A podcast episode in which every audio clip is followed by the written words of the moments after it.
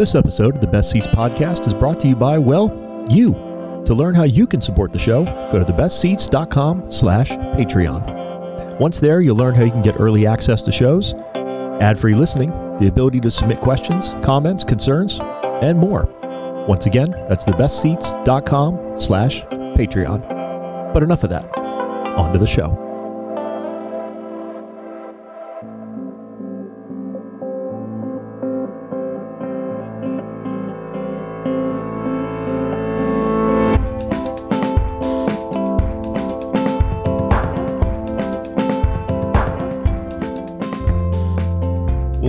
What's up, everybody? Hello, and welcome to the first ever episode 80 of the Best Ceats podcast, the only podcast bringing you interviews with some of the most talented people in and around the hospitality community from right here in Orange County to the rest of Southern California and beyond each and every episode. As always, I'm your host, Crawford McCarthy, founder of the Best Ceats. Thank you to my friend Ali Coyle, who provides the music for the show. You can find more of her work at alicoylemusic.com. As a reminder, if you do enjoy the show, please be sure to leave a rating and or a review, share it on social, etc. It helps other folks discover it as well. Uh, we are officially on Amazon Podcast now. I don't know what the holdup was, but that has officially been fixed at the time of this recording. You can go to thebestceats.com for more content just like this. And as always, a reminder for these past, I don't know, eight or so episodes since we got into the new year, there is the exclusive post show with the guests exclusively over on Patreon. So make sure that you are signing up. Not only does your support help this little show carry on, keep chugging, and become the biggest one in Orange County, as it is destined to do, but you're getting all the exclusive content that comes with it. But you already heard that in the opening if you listen to it on free feed. So let's jump in to this episode, episode 80. Um, I'm just so freaking excited. I love this one. Uh, when everything broke down in 2020, I there were a handful of places in Orange County that I was scared for. I didn't know what to expect. They didn't know what to expect. I didn't know if they would survive. I really wanted them to, um, mostly for selfish reasons. At that point, it was about places that I really loved, friends, things like that. Uh, places that I thought were very important to the culture of hospitality in Orange County. My guests today are one of those spots, and not only did they survive, but they are thriving. And I could not be happier and more humble to sit down today with Brian and Robin Christenson, owners and founders of Blinking Owl Distillery in Santa Ana. Um, and when I say thriving, I don't just mean that they won their fight with the ABC, then got into a shutdown, then started pumping out sanitizer, then kept like keeping things aging and keeping the distillery going. They also then turned it into a restaurant. They turned it into one of the best brunches in Orange County. They're still making new products. They're growing. They're innovating. They have done so much more than survive. In this episode, we sit down to talk about that process, but also the process of how did they get into this? Why did they get into this? Why did they make some of the choices that they did, such as brewing Aquavit out here in Orange County, one of my favorite spirits that they make, a spirit that I didn't even know I loved until I had theirs as an amateur drinker when I first moved to Orange County and discovered their Aquavit for the first time. Um, they're the nicest people in the world. Their story is so cool, so genuine their energy level is just so infectious. They're so humble and just great. And they're everything that hospitality is that's good. They're one of the reasons that I love this industry. And whether I know it or not, one of the reasons I think that I got into what I'm doing now. They're the type of stories that I want to tell. All 80 guests, or all 80 episodes, I guess all the guests included, are stories that I've wanted to tell. When I knew that I was setting out to make this podcast, though, initially, and I was kind of making a list, you know, five people, if I could get five guests, right? Five episodes, and then we'll see if this thing survives. And it has survived for 80 episodes, and I thank you for that. But when I was first setting out and I was like, all right, who would be my dream five? They were on that list. And no offense to anybody else. I love all of you. You're all my people. I love you to death. But anybody who knows me knows that I'm a Spirits fan. So, what better way to celebrate that than Orange County's own Blinking Owl? So, I hope you will enjoy this episode. I enjoyed the hell out of it. Thank you so much to them for taking the time. Thank you for listening. Thank you to everybody on Patreon. We'll get to the thank yous afterwards, though. You got an episode to listen to. And that episode is number 80 of the Best Ceats podcast. Can't believe we're here. Featuring the owners and founders of Blinking Owl Distillery in Santa Ana, Brian and Robin Christenson. Enjoy.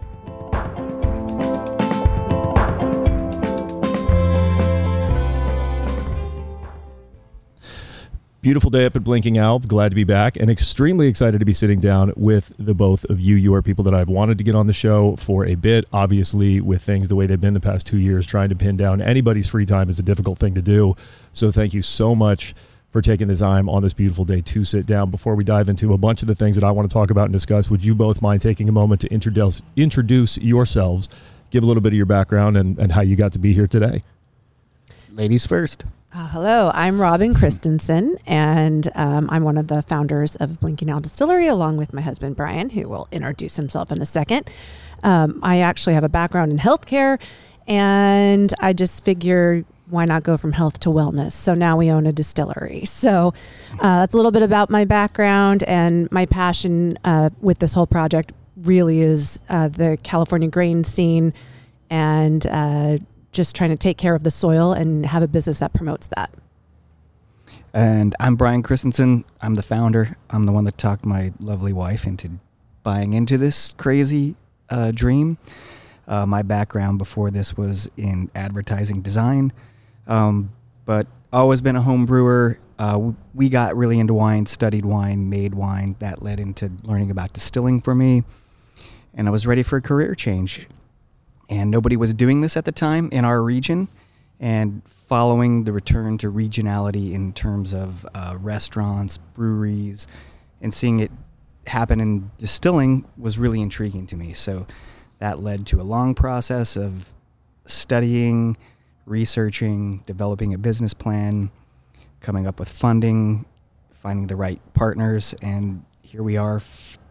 I guess seven and a half years later, but open to the public five and a half years. I've had your your former master distiller, uh, Ryan Friese. He was on the show a couple episodes ago. I think Distilling California is the name of that one. If anybody wants to go back and hasn't listened to it, um, so we talked about Blinking Owl just a little bit, but that was more of kind of a gloss over. Uh, from the both of you, and I love that you say you're in healthcare because old school again, liquor was healthcare. That's half the reason that stuff survived prohibition is for health benefits. Um, why here? Why why kind of this path? Why you know spirits? When you know you mentioned home brewing and wine and things like that. Spirits are a little bit harder of a way to enter into the market um, with so much competition, and then obviously regulations and things like that. Why spirits? Well, I think many reasons. We love wine, but opening a winery just seemed like an even bigger task than a winer or a distillery. Um, also, at the time, there wasn't as much competition in distilling. Um, and we take a very similar approach to winemaking. We're really big into soil, farmers, how they're taking care of it, Terroir. terroir. Yeah, we firmly believe if you get good grain, you handle it, ferment it, distill it correctly, age it correctly, or not age it, that it will transfer, as Robin likes to say, soil to gr- to glass. So um, it's the long, hard, difficult way to do it, but it's kind of we don't want to put anything out there that we wouldn't drink ourselves personally. And there was a bit of family inspiration for Brian as yes, well. Yes, I grew up listening to the stories of my great grandfather and how he was a bootlegger during Prohibition. He had a dairy farm in a small town in Nebraska, and he during the Great Depression and during Prohibition he had built this big house, and everybody was like, "How can that dairy farmer afford that house?" Well, he built into the farm's irrigation system the water that would run into the still that was actually in the basement of the house. And he disti- had a false wall all those things you see in the movies. And he distilled from prohibition all the way up until the end of the s- second world war. That's Um, amazing. so um, obviously it's glamorous now but back then it was kind of looked down upon. Yeah. shady. They didn't keep records of all the recipes because you you know are in you know you're a criminal essentially Nobody wants a paper So- trail. yeah, yeah Yeah. yeah so that was kind of intriguing and kind of fun story so i guess it's literally in my blood Why this location? Why Santa Ana? So we moved to Santa Ana. uh, We're fr- we're both from Utah. Brian's born and raised there. I'm a little bit of a mutt, but I lived there, and that's where we got married and met, and all of those fun things. And then we moved to California um, for Brian's art school in 2001. Um, 2001, and um, we ended up in Santa Ana in the very first loft development that was built downtown in 2003, and we absolutely fell in love with the city. Um, at the time, it reminded us of Brooklyn. We called it Brooklyn West or Silver Lake South. I can see that. Yeah. it was a cool little town, and um, I mean, there were there were very few things here back then, and we just fell in love with it. And we've lived here ever since. Um, we have a lot of Santa Ana pride. Yeah, we quickly made friends who taught us all about the deep, rich history of this city, which most people in Orange County don't realize. Um, so many cool things. It, uh, downtown used to be lined with shops and bars and restaurants, and it was the hub of Orange County. Yeah. And even Robin's mom, who grew up in Whittier, Montebello, has fond memories of coming here as a kid to go Sunday school shopping, or it was like the place you went. So Sunday shoe Sunday shopping. shoe shopping. That's yes. I must get it from somewhere. That's Oh, okay. Oh yeah, correct. so yeah, it's just a fascinating city, and then to tie into that, uh, the fact that Santa Ana is, well, maybe not well known, uh, but people don't realize that Santa Ana is known for having such good water. Um, our water district takes really good care of the water. Um, they have they work with the county. They are able to pull from good parts of the aquifer. They supplement it a little bit with Owens and Colorado, but what people don't realize is that this city has won best tasting municipal water in the United States multiple times. Um, there's a fancy water tasting contest in Virginia, and the city's always in the f- top five or ten. Okay, this podcast just took a hard right because now all I want to talk about is this national water tasting contest. It's and amazing. I'm deeply, deeply interested in that. Um, when you guys did first settle down here, you got the space. What was the process like of kind of when you first got everything set up to when you were first putting something into a bottle? For people that are kind of curious about distilling, obviously they can go and look at the full process of it and the, the kind of science behind it, how you create alcohol. That's obviously for a different story. But the process for you all of getting the space, what was the timeline until you first were able to bottle something? Long. Long time, about double the time we expected, but it was about two years from submitting plans, finding architect, uh, contractor, all of those type of things. I I mean, we'd never done it before, and looking back at it, it's just like a blur. It, wa- it was it was difficult, and I always try to tell this with other young uh, people who are interested in distilling. Like, just prepare yourself because Yeah. getting through all the permitting, the processes, um, construction, finding people. I mean, we had a long, hard road, uh, two years, and I won't go into too many details Actually, because it will bore people. years, Yeah. Yeah. Um, but after a whole hell of a lot of work and obstacles and mistakes, we got open. Um, And we were the first ones in Orange County. So nobody knew what to do with us. I mean, the city of Santa Ana was amazing. Um, we, you know, fire department, there's so many rules in fire. You're very explosive. So everything in here is explosion proof. Um, we got to, you know, you, you're like buddy buddy with your fire consultant. Um, there's so many people needed for a team. Uh, it's not just, you know, there's so many pieces and so many regulatory bodies that we had to go through ABC, TTB, um, county health, state health, county fire, uh, all I mean, it just is endless. So um, FDA, I, it's it's there's so many things. So it was just AQMD, one thing after yeah, the next, and we learned along the way. It was painful, and it was just glorious when we did get open. But little did we know that was actually the hard part. once we once we actually opened those doors and sales, you know, all that stuff is there's. You know, you think that the battle is getting open, but there's so much more after that. I mean, before I ask the, the mandatory question of surviving, you know, the past kind of two years and everything else, I mean, and, and you guys had bumps in the road before that that people can go read about dealing with uh, licensing issues and things like that. I want to talk about the bottles themselves. How did you guys decide on what your portfolio was going to be? Because obviously there's, you know, the vodka, there's the bourbon, both of which are delicious, but I mainly want to know where Aquavit came involved in it. But how did you guys decide on what you were going to make? so I think the the concept for me anyway was at the time we're going to open the things we really want to focus on are aquavit and we knew no most people didn't know what aquavit was but because I have some Swedish history and I didn't grow up with any of it uh, had a friend who was living in Sweden and she kind of shared it's the spirit of choice there that just led into researching and tasting different things and falling in love with this distillate that at the time when we opened there was only one brand being imported in the U.S. and only a handful of small distillers maybe making it. like around four distillers. Yeah. and Now there's you know plenty. Yeah, Aquavit's Well, a lot yeah, more. I mean, I was gonna say the first popular time that. I had it was yours out here in Orange County, probably right when it would have released. Mm-hmm. Yeah, so it's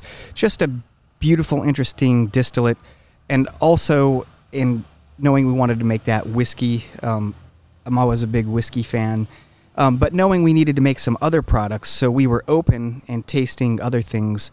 Uh, we knew vodka could be a good one to market. It's a difficult space to be in. Um, we knew that, but ours is really different. It's 100% organic California grain based vodka. Um, so those were what we started with, and even learning those distillates was difficult. So we hired Ryan Friesen, who was our former head distiller, and he had not made any of those distillates before, other than whiskey. Uh, so we worked as a team to develop all of our recipes. You know, uh, our still manufacturer, uh, who was from Germany, was very helpful in helping us learn how to run the still. I mean, it was really exciting the first day we made neutral spirit, which is for those of you that don't, that don't know what vodka is before it becomes vodka. And it was so cool to be like, wow, I never realized making a craft vodka could be so rewarding because vodka gets a bad rap for many reasons. Um, so it was just a, it, it started with those and then it bled into a few other things to fill out our portfolio.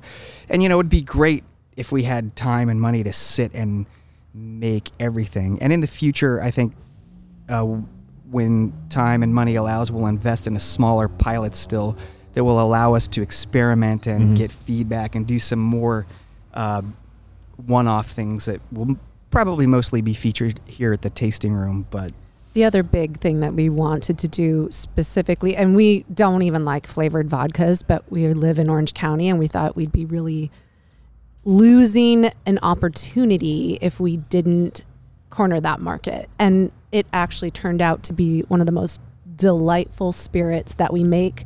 We use uh, oranges from the Heritage Museum of Orange County, which is in Santa Ana. So we Mhm. couldn't even get more local than that. And also Nissan Ranch in Tustin. And we use Valencia oranges and we love the story of it. Um, and it's so pure and so delicious. So we actually now have converted and love flavored vodka. yeah, yeah, it's amazing. It's it's uh, when you use real ingredients. I don't know how else you would describe Orange County terroir. Having not been born and raised in Orange County, we have a lot of customers who tell us it tastes and reminds them how when it, Orange County was primarily orchards, when the orange blossoms would bloom, they're like, "This is just like that." Yeah, I can only imagine.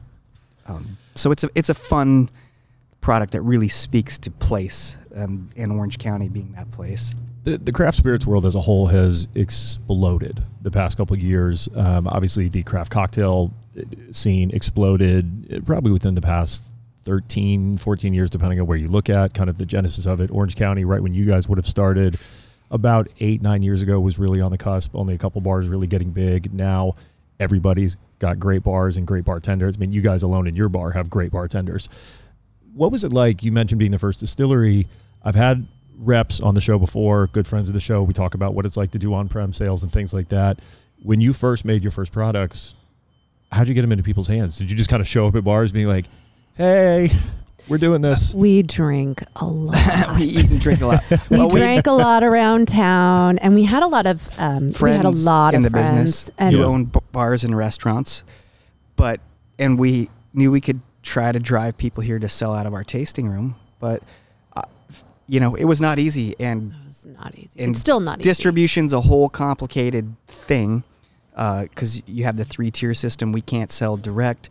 When we first opened this distillery, the license type we have now did not exist. So you had a type 4 and a type 6, and California distillers were not allowed to sell anything on their premises. They could only let people taste three quarters of an ounce per person per day, and they could not charge for it. So the people who formed the California Artisanal Distillers Guild have done a lot of hard work on limited budget. People like Lance from Winters from St. George Mhm. and Melkon from Greenbar and Chris Steller from Dry Diggings and they did a lot to get this updated legislation, which was a game changer for all of us craft distillers. That allowed us to sample three or one and a half ounces per person per day, sell up to three bottles per person per day out of your tasting room. And then if you add a kitchen, uh, then they it comes with even more benefits um, and things. And they're still working currently on getting some direct consumer shipping in California made permanent because right now it expires at the end of this month um, because they put it in place for COVID relief because obviously we it it it helped save our business from going under. Yeah. I know a lot of other distillers who benefited greatly from it as well. Um, and I think I got off track. So what else was Yeah, I? no, no, no. I'm, I'm actually good. You did the sidebar because I wanted to talk about that. And again, this this episode, depending on when people are listening to it, will be releasing middle of March. You mentioned that a lot of those kind of COVID reliefs are ending end of March. So I want to stay on this because this is very important. It can't, in my mind, it can't just be that there's a higher ABV that you're dealing with. Why are distillers treated so differently than wineries and breweries? I mean, It- when it comes to things like this. it's a long, complicated thing. But the easiest way I can break it down is, um, for many years, you know, we were looked at the evil distillate because it comes in higher strengths, and it's just really education. You know, one ounce of alcohol, all ethanol is ethanol, whether it's in Yeah. beer, wine, and amounts just translate. So one cocktail is typically equivalent to one glass of wine, alcohol strength, or one beer at 7%. There's graphs you can look at that explain how it works. But I think a lot of it stemmed out of prohibition um, and creation of the three tier system. And because, at least in California, wineries have been fighting to get things changed for, you know, 30, 40 years. Yeah. So they got these laws changed where distilling was still kind of concentrated in certain areas in the United States because of prohibition. Then, while the industry of distributors was fighting with wine, the craft brewers kind of snuck in there and got many laws updated for themselves. Um, they still have some limitations in terms of shipping that should be changed. And then here was distilling, and I think for many years it was just misunderstood. You know, every it's a long hangover of prohibition, and I think people are realizing now like this is really doesn't make sense. You know, you you can overindulge just as easy on any alcoholic beverage. You don't. I mean, the argument has been made you get drunker quicker on spirits. Well, yeah, that could be the case, but you can get just as intoxicated on anything. Yeah, I, one of my favorite things is that alcohol takes the polish off furniture and people. And I, I don't remember where I heard it, but there's there's faster ways to do it and there's slower ways. But again, if you're going to get there, you're going to get there. You're not going to stop yeah. somebody from getting there. Well, I really, I mean, just in my own lifetime, seeing people's uh, habits and how they gather around spirits has changed drastically. Like when I was coming up, 21 earlier, that's 45 years ago, it was shots. Nobody really concentrated on this Yeah. finely crafted cocktail, unless you were maybe in New York or somewhere, you know. Um, but it's totally changed. Like we have customers now who want to bring their 21 year olds here to kind of teach them elevated way of consuming, and I think the rediscovery of craft cocktails has definitely driven that. So I think also with the invention of things like Uber, um, young people are so much more responsible when they drink. They're, I think we just talk about it more. You know, it's it's different. I think the culture around drinking is slowly maturing, becoming more European, if you will. You know. For people that are listening, well, it's time for a little commercial. Yeah.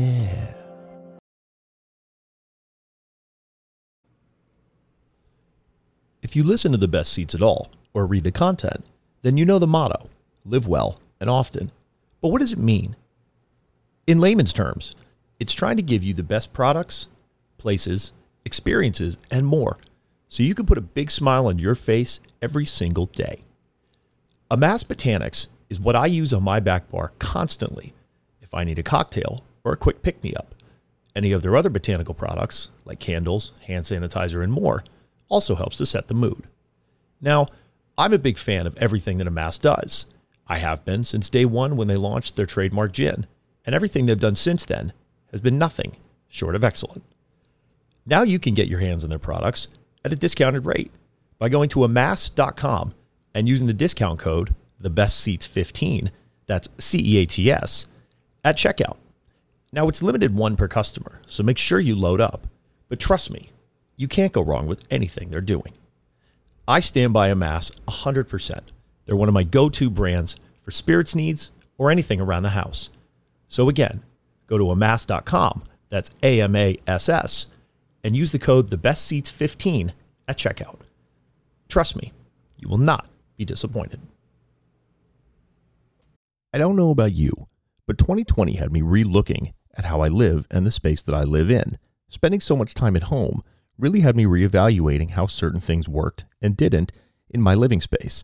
One of the main things, as an avid home cook and an obvious supporter of restaurants, was gardening. Anybody who enjoys food at all will be able to tell you that something you've grown yourself will taste infinitely better than anything you can buy at a store. That's where Ashley Irene of Heirloom Potager comes in. Heirloom Potager designs, installs, and maintains seasonal culinary gardens for chefs and foodies in Orange County. They provide organic gardening methods and bespoke buildouts used to preserve the heirloom varietals that they'll provide for seeds. An approachable and exciting endeavor, no matter if you're a seasoned restaurateur or a stay at home chef. Owner Ashley Irene's experience, expertise, and enthusiasm is only matched by her professionalism. For more information on how you can set up a consultation to get your own culinary garden space set up, go to heirloompotager.com. That's heirloom, H E I R L O O M, potager, P O T A G E R.com today. Once again, that's heirloom potager. You know, For people that are listening that may want to do what they can to try and help in some way to kind of make these voices heard, like yourselves, where these laws can stay in place and we're not constantly kind of having to fight these things. Are there resources that people can go to? I mean, is it just calling local legislation? Uh, absolutely. Call your representatives.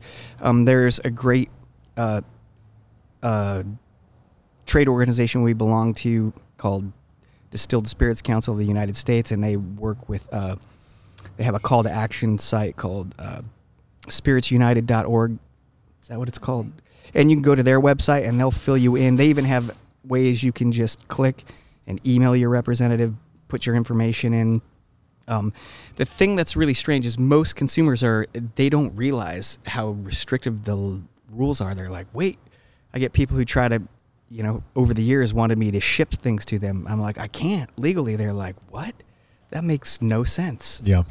And I think you're seeing a change come toward this.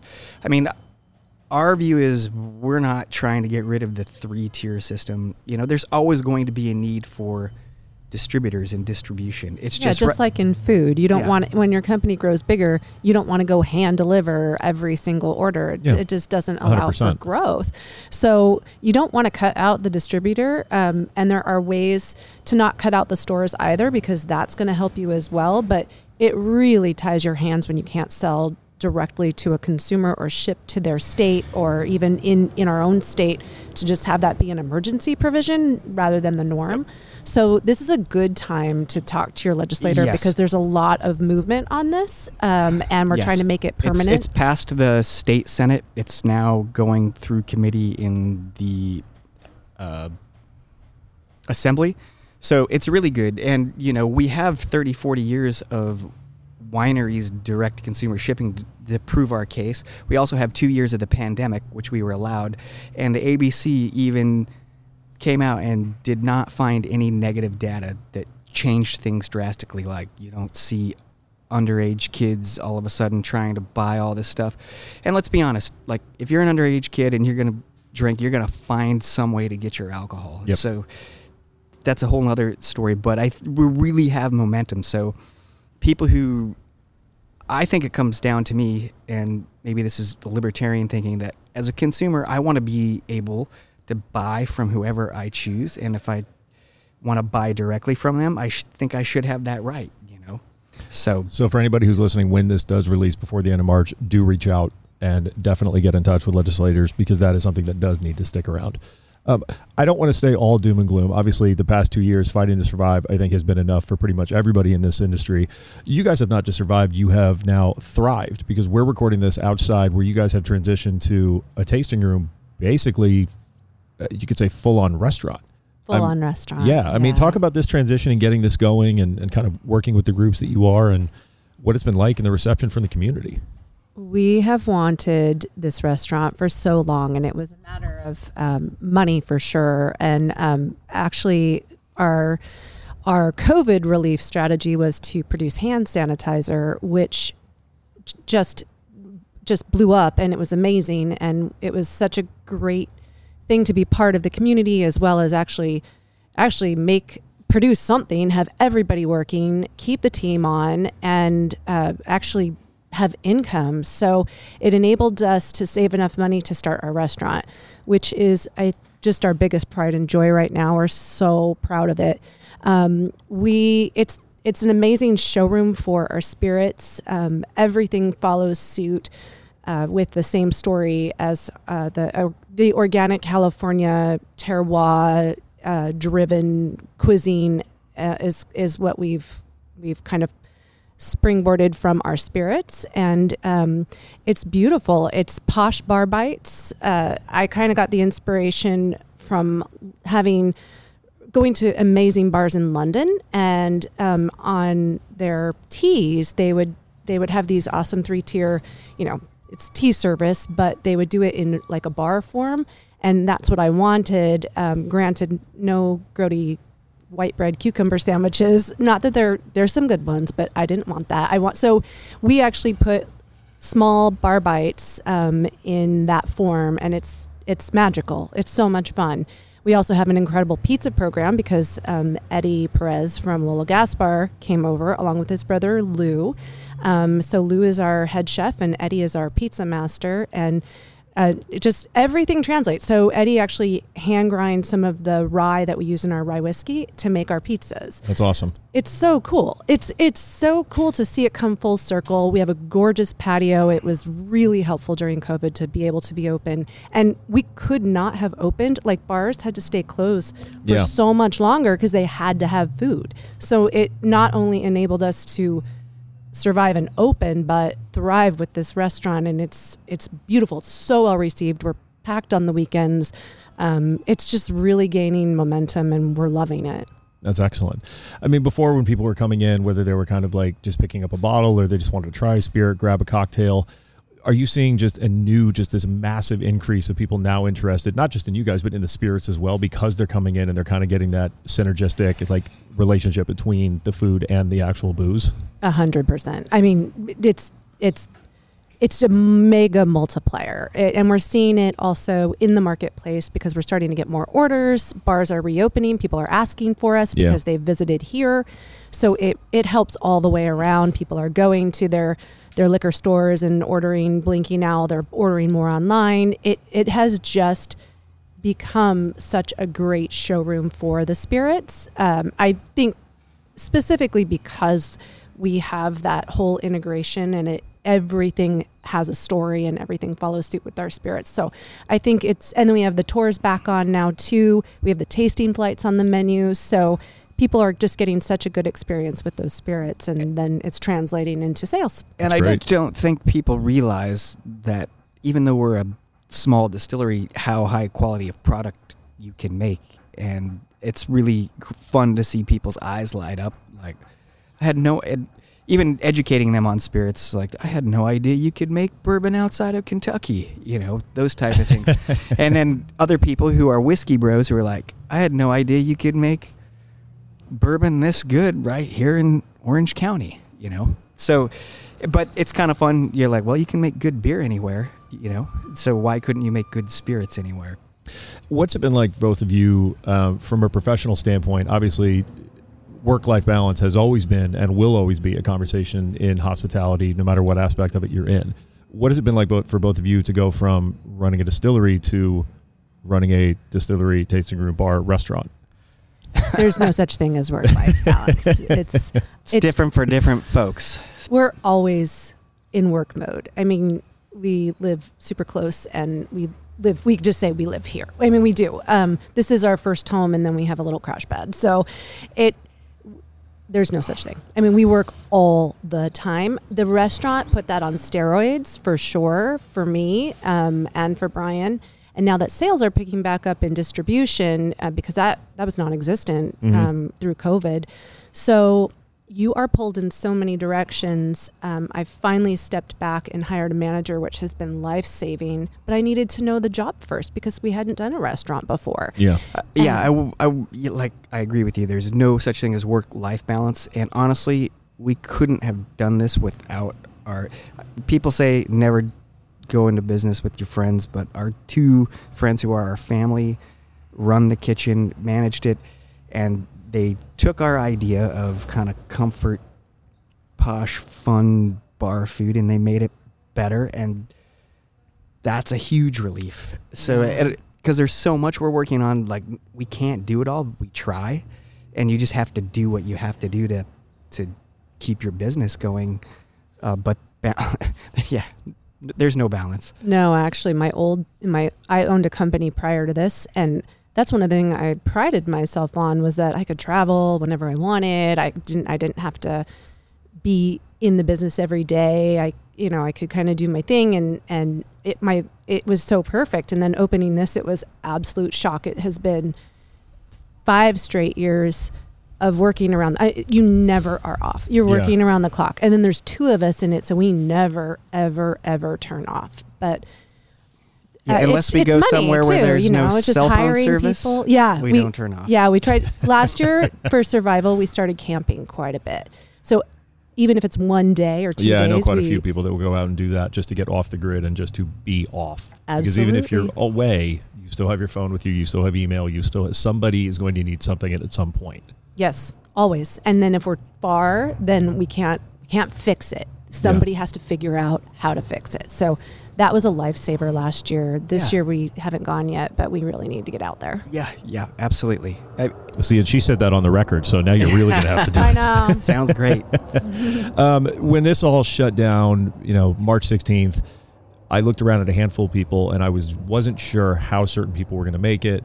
Um, Blinking Owl was a place that I was very concerned about because the importance to Orange County cannot be overstated. The first distillery, what you guys have done, and who you are and how you do it is something that I think is very, very important here. Obviously, you guys Thank have you. survived. You Thanks. are growing and thriving. The restaurant is doing well, obviously. And for anybody who's listening that hasn't been, Sunday brunch. It's all I'm going to say. Just come to that because you're going to have a fun time what does the future look like? I mean, now that uh, now that you've kind of quote unquote on the other side, um, what does the future go from here? Well, I World don't. domination. Yeah, yeah. No, we have we have a lot of projects. In the so works. many uh, irons in the fire that it's a little bit overwhelming. Um, but like many people we've met and we know in the industry, you know, they're like, if you can survive, at some point you're going to be w- walking this tight wire where all of a sudden your business starts to accelerate so fast.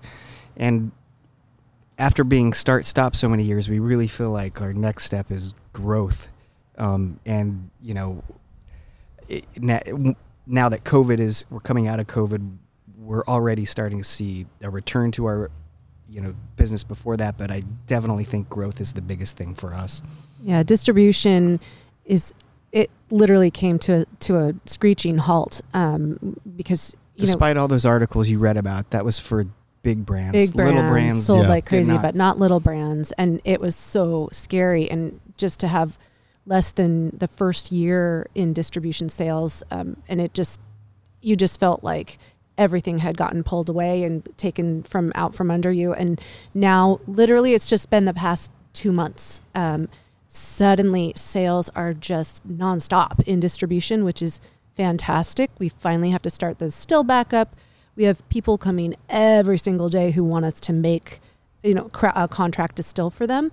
Um, we've heard it forever, but now it's it literally is. It's every day. We we Brian talks to people every week. Um, so that's in the works with a lot of people. Yeah, yeah, the industry's strange right now because we're about to be in, like, I don't want to say, uh, there's a barrel shortage, right? So it's going to affect a bunch of distillers. Um, there's, uh, some of these brands that have been sourcing whiskey, they're now getting the faucet turned off, so they're going to be unable to source, which is good because it's a lot of opportunity for smaller distillers. Yeah. Um, Well, you're seeing it across the portfolio of a lot of people. I mean, from the, the agave industry is dealing with this, the wine industry is dealing with this, not being able to get bottles. I mean, all of a sudden, there's a lot of little things. So all the kind of some of these ambitious plans, like you mentioned, contact, you know, contract distilling and things like that.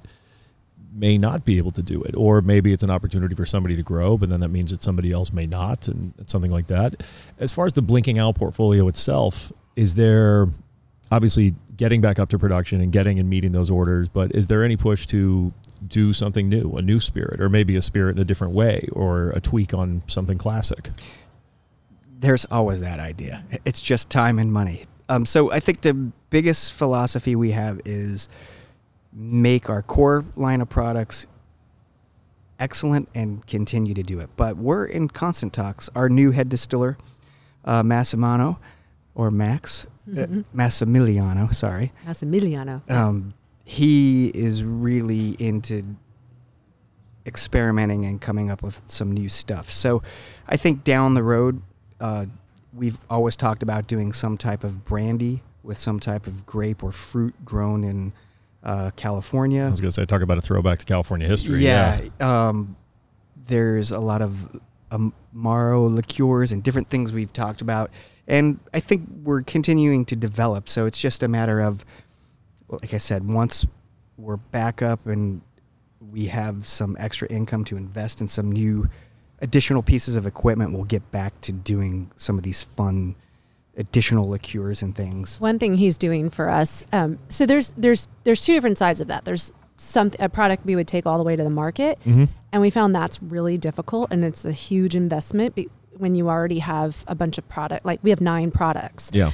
um, but you know maybe some products like finishing um, bourbon in a new type of barrel um, rather than what we had done in the past. We haven't done any finishes on our bourbon. Currently doing Um, some. The other thing I've always wanted to do, and Max has really spearheaded this, um, and he did one for me, was a schnapps program because I just, you know, Nice. think it's a funny 80s thing to do. And I've always wanted to do an in house schnapps. And they do, it's not just 80s. I mean, that's how I remember it. But um, when I- we were in Scandinavia, Schnapps or snaps in snaps. Yeah. Scandinavia are a little different than I think the a US. quarter of the people listening just got a PTSD headache thinking back to old school. Yeah, Just, like oh, God. Golden Some- Slugger Someone just had and, to pull like, over on the side of the peach road and take a minute. Yeah.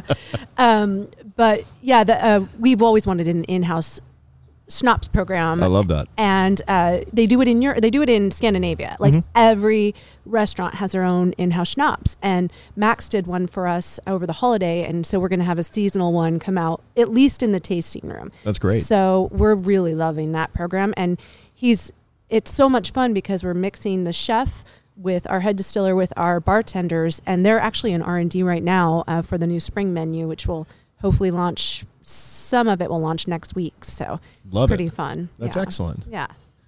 Well, I don't want to keep you too much, much longer. Obviously, I will keep you both around for a Patreon exclusive post show. Um, but I'm just so happy that things things are thriving. You guys are booming, and, and orders are up, and, and Blinking Owl is definitely here to stay. Thank you. Thank you.